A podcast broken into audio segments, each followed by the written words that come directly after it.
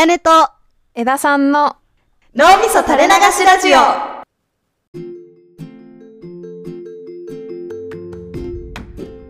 こんにちは、やねです。こんにちは、枝さんです。今日は匂いの話をしたいと思って。おうっ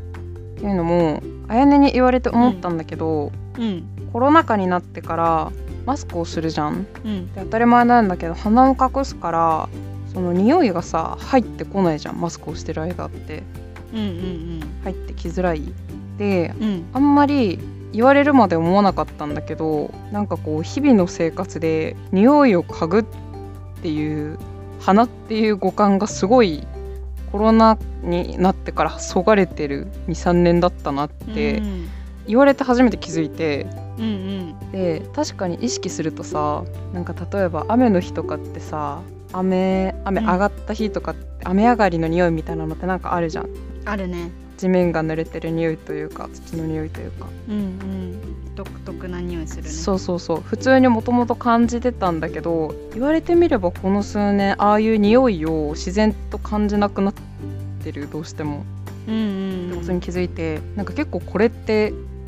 五感一つないみたいな、結構なんか貴重なものが失われてるんじゃないだろうかみたいな。ういや、それめっちゃ思う。それこそエラさんにその話を初めてした時って、うん、確か私が大学に行く時に、うん、その大学が木に囲まれてるから、あその木の匂いとかを嗅いで、うん、あ、なんか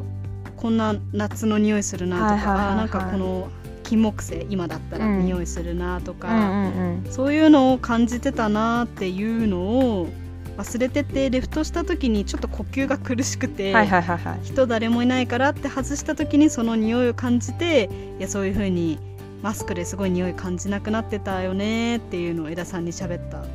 記憶があるんだけど、うん、マジで思うわ。本当にそう思う。しかも言われるまで気づかなかったなと思ってさ、うん、私も自分で外すまで忘れてたというか、うん、そういえば鼻でも、うん、鼻でもそうやって季節を感じたりとか周りのものを感じるってことしてたなっていう、その五感を使ってたな、うん、五感の一個を使ってたなって思うわね。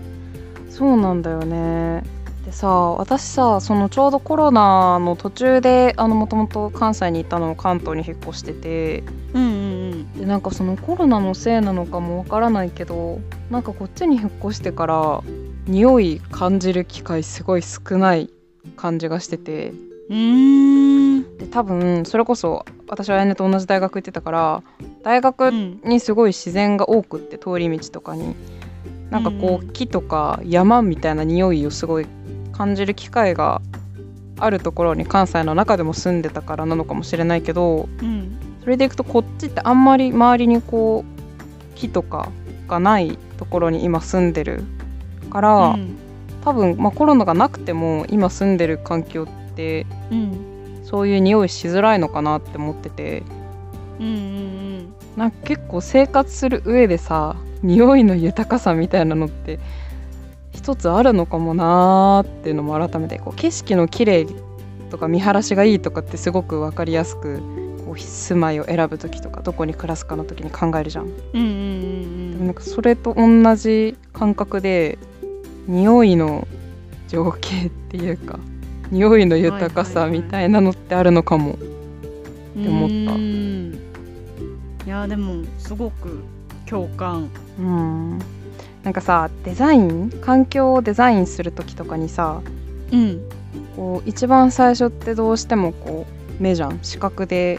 見るもののデザインがされていくけど、なんかたまたま大学で研究してる人で、そのサウンドデザインみたいな、その空間の音をこうデザインするってことに対して研究をしてる人がいたんだけど、研究室で、うんうんうんうん、音環境とか、うんうんうん、っていうのでいくと、多分なんか、なんか五感それぞれの環境って多分考えることができて、そのうち花っていうのは考えてみると面白いし、触覚とかも多分そうやって思うと考えられるのかも。でなんか捉えると普段考えてないから感覚が違いそうで面白いなって。